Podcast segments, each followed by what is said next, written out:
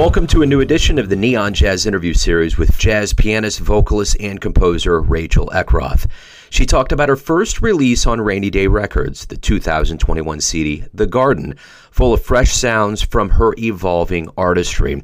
The Garden emerged conceptually while she was writing new music during the pandemic.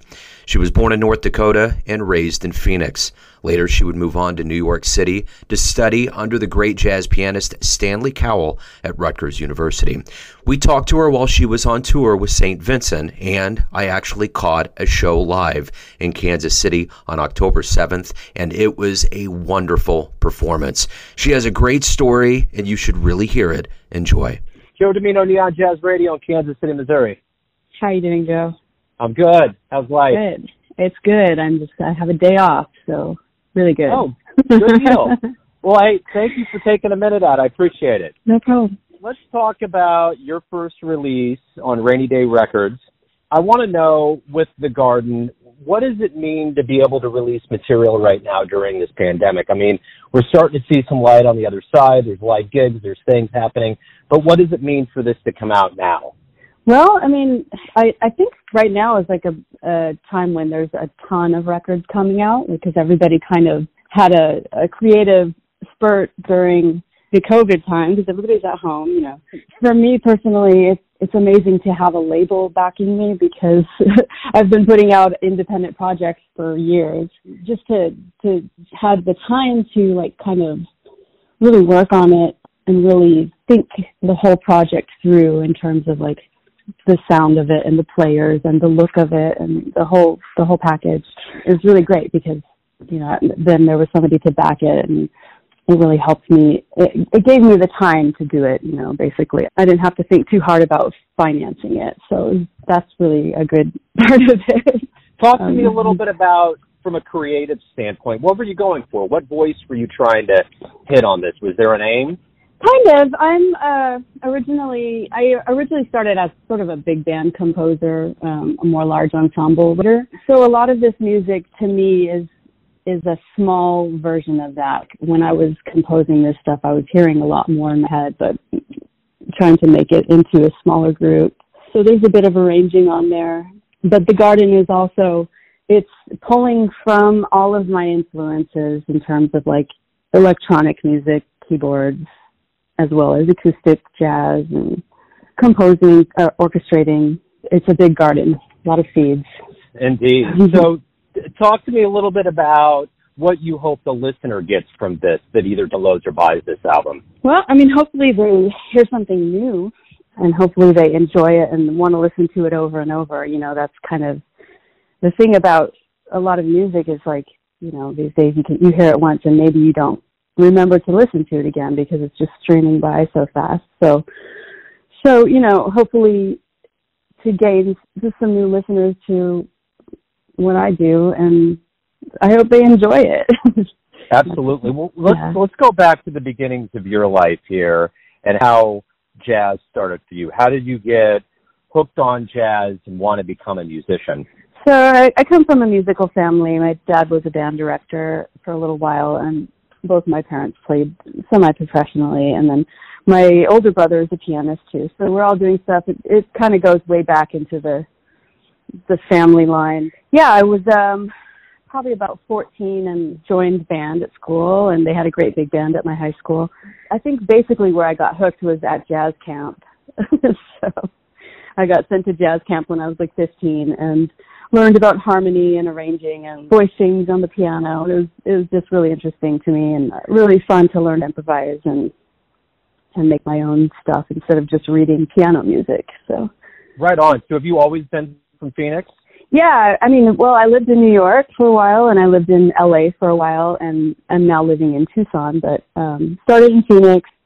I went to school in Las Vegas for a little while for college and then I went out to the East Coast and ended up going to Rutgers and I studied with Stanley Cowell, great pianist, and then spent you know roughly ten years in New York and headed out west to LA and kind of started a, a different trajectory where i have been touring a bunch with pop artists and stuff. So, uh, but yeah, I mean Arizona's my home.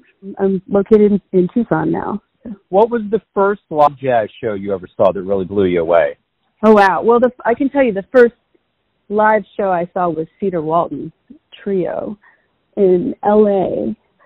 And I I kind of didn't really know what I was listening to. You know, I was 14, I think.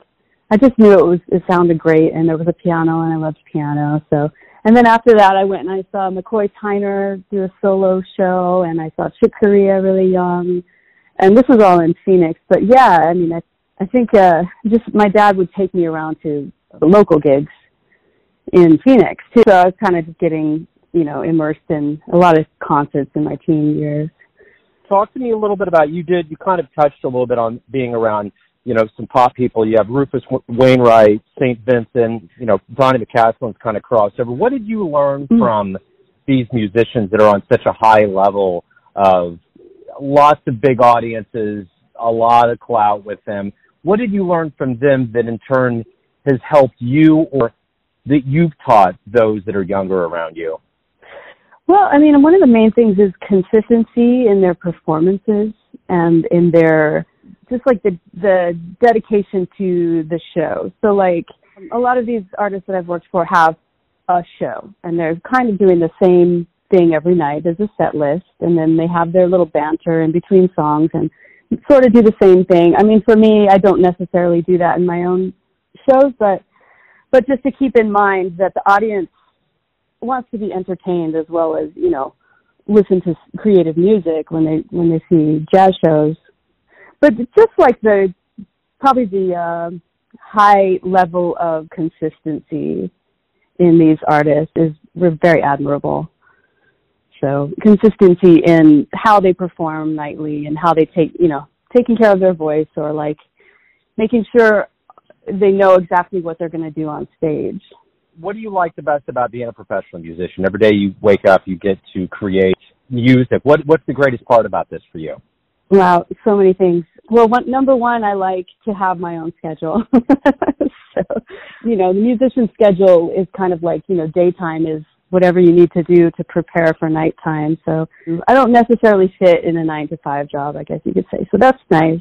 But just being able to like play with new sounds and come up with new things and write them down and have have things that you wrote heard.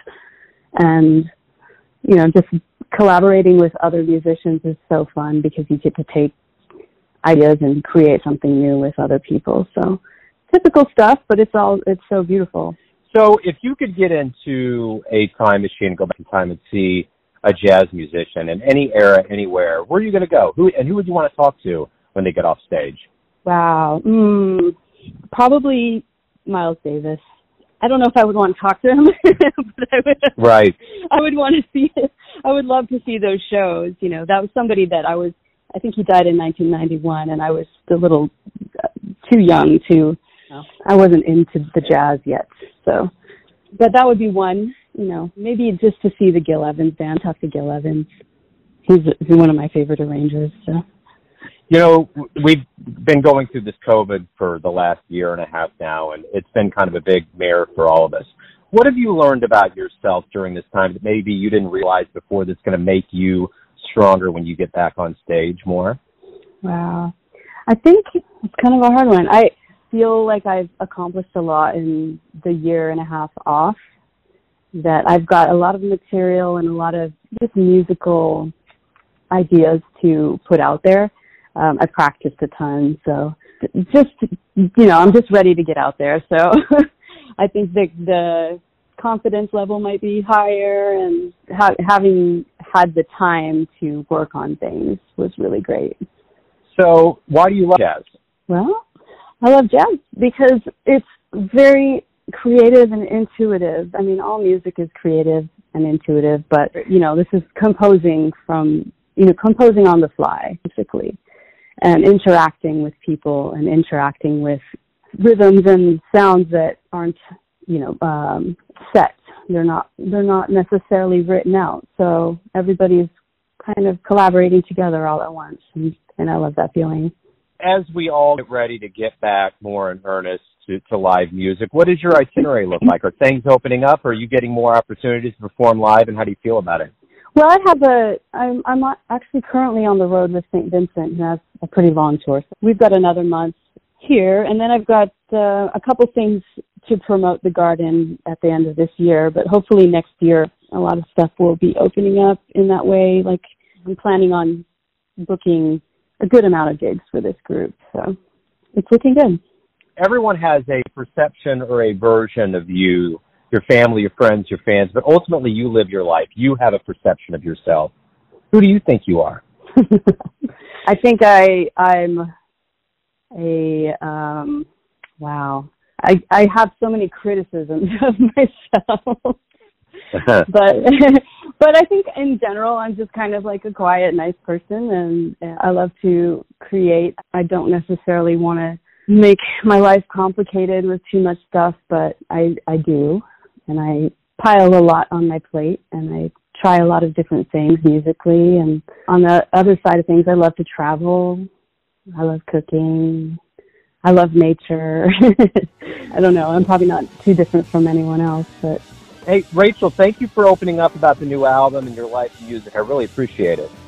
Thank you. Thanks for listening and tuning in to another Neon Jazz interview, where we give you a bit of insight into the finest players in LA, North Dakota, Phoenix, New York City, Kansas City, and spots all over the world, giving fans all that jazz.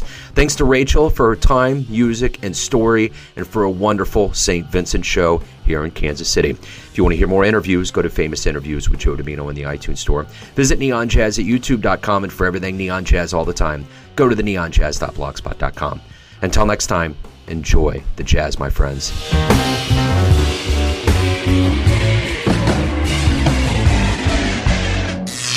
Neon Jazz.